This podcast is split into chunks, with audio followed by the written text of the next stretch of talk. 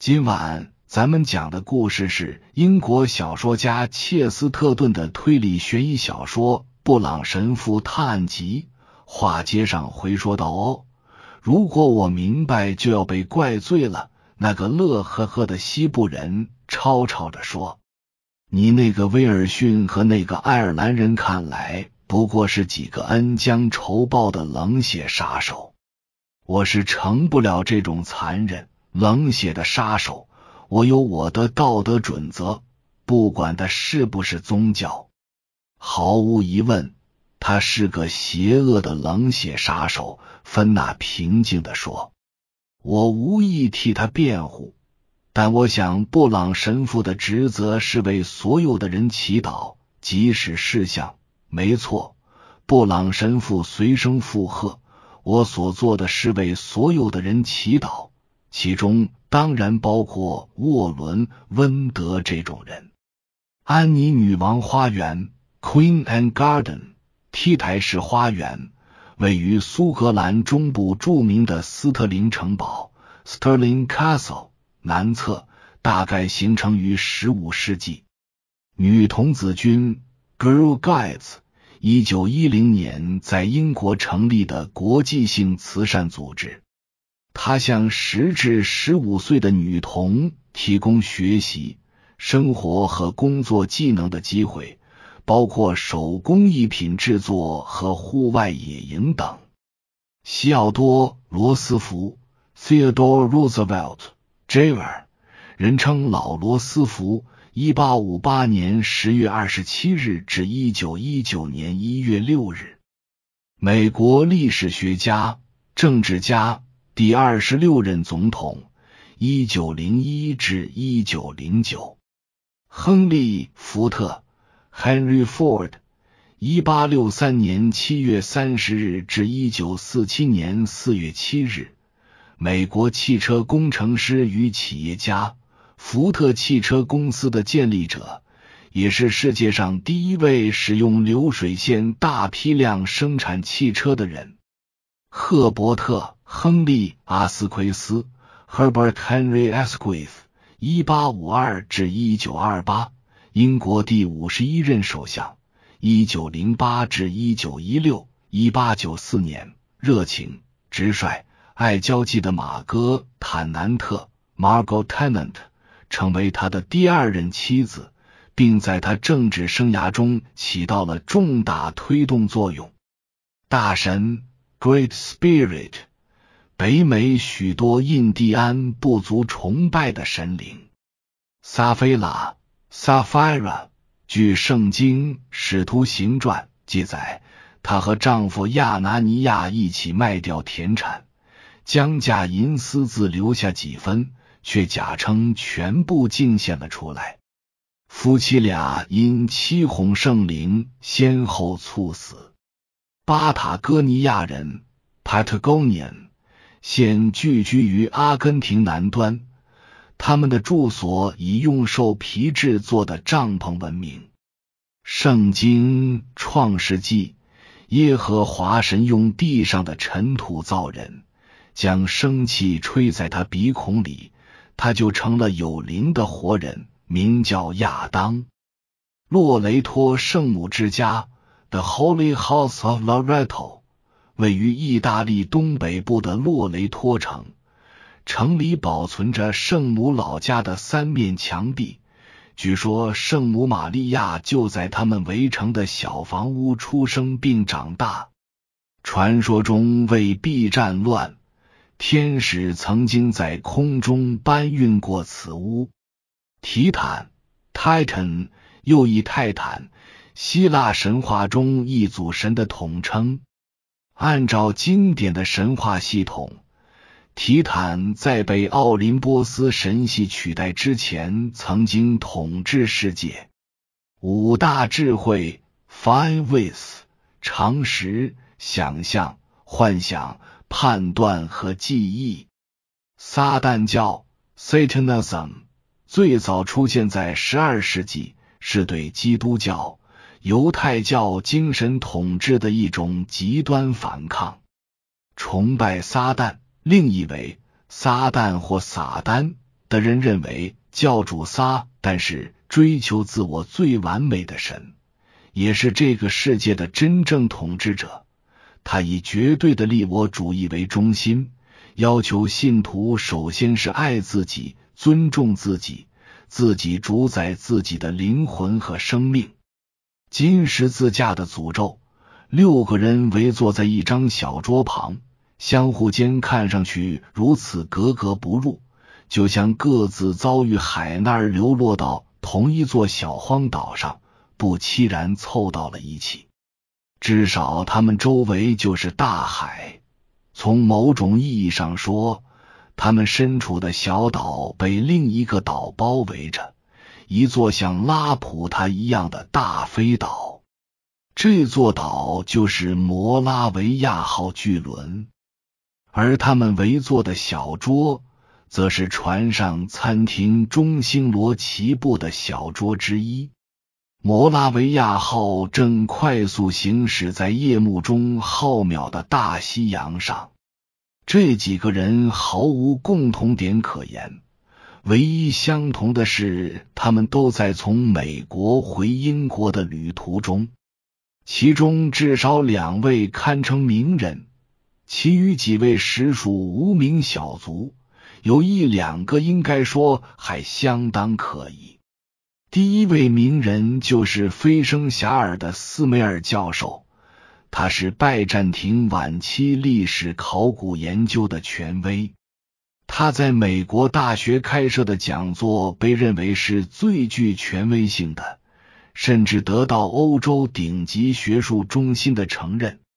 他的文学作品充斥着对欧洲历史的溢美之词，成熟而富于想象力，以至于当他操着一口美国腔说话时，人们往往会诧异不已。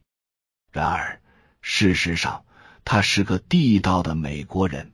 他留着浅色长发。从方正宽阔的额头梳向脑后，一张长脸，五官端正，专注的表情里奇妙的夹杂着蓄势待发之势，如同一头看似漫不经心的雄狮正伺机迅猛出击。这群人里只有一位女士，而她，如同记者们常常说到她的那样，总是表现出颐指气使的派头。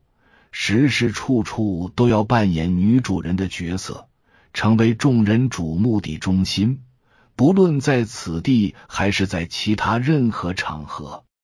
她就是戴安娜·威尔士小姐，一位声名远扬、游历了许多国家，特别是热带国家的女旅行家。但在晚餐时的亮相中。他并未流露出丝毫粗犷豪爽之气，他模样本就俊俏，又显露着某种热带风尚，一头红发浓密热烈，就像记者们所说的那样，他着装大胆，独领风骚，但他有张机智的面孔，而且目光如炬。体现着在政治性会议中勇于发问的那类女士才有的显著特征。其余四人则相形见绌，乍看之下竟是那么无足轻重。不过，只要细细打量，便会发现他们也各有特点。其中一位小伙子在乘客登记时写下的名字是保罗·蒂塔兰特。他是个美国人，或者更准确的说，是个队形及另类美国人的原型。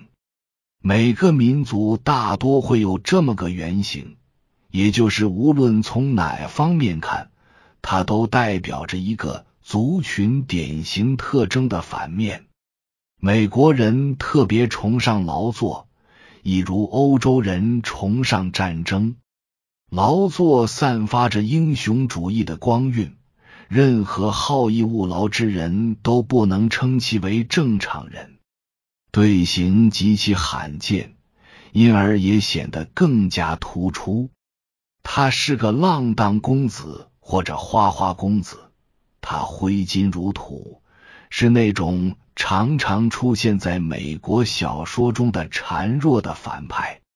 保罗·塔兰特整日无所事事，除了不停的换衣服，每天大约换六次，使身着的西装由浅入深或从深到浅的变换精致的浅灰色调，犹如黎明或黄昏时刻天际间的银白色调展现出的微妙变换那样。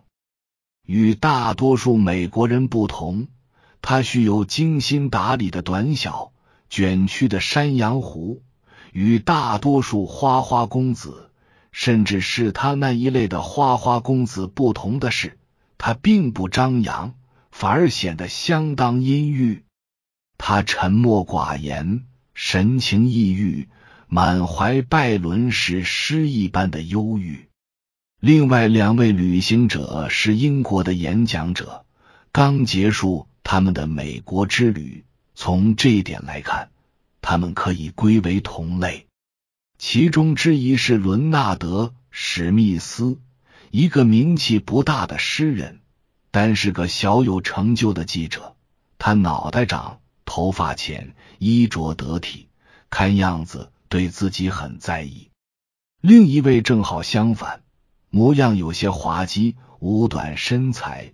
蓄着那种海象般的黑色八字须，而且不善言辞。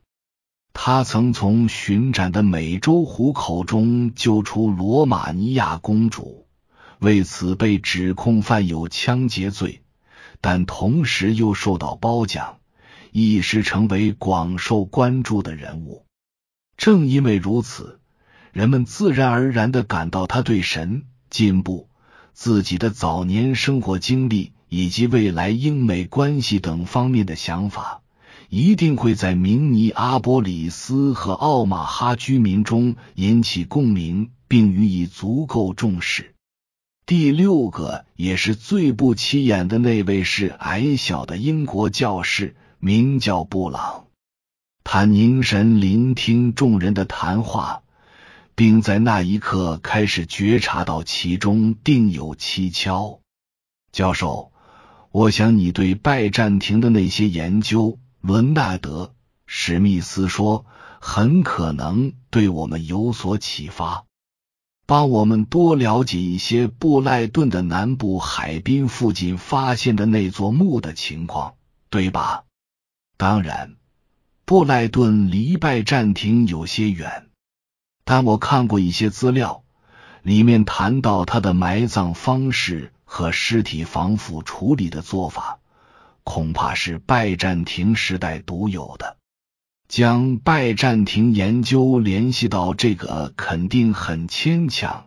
教授冷冷的说：“人们总是说专家如何，而我觉得世上最难的事，莫过于成为专家。”就拿这件事来说，如果一个人不懂在他之前的罗马帝国以及在他之后的伊斯兰运动，又怎么能透彻了解拜占庭呢？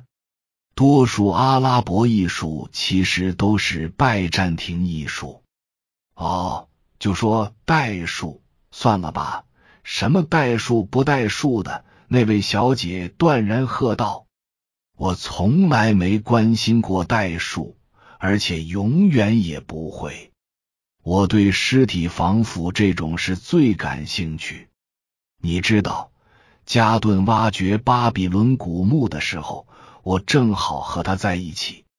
打那以后，我发现木乃伊和保存完好的尸体这类玩意太刺激了。就跟我们说说这个故事吧。加顿是个很有意思的人物，教授说，他们一家都很有意思。他那个当上国会议员的兄弟可不是个普通的政治家。我是听了他关于意大利的演讲后，才知道了法西斯党是怎么回事。哦，我们此行不去意大利，戴安娜小姐不依不饶的说。而且我相信你正要去发现了古墓的那个小地方，在苏塞克斯郡。对吧？以上是由奶锅大叔给您播讲，感谢收听。每天晚上二十一点三十三分准时开聊。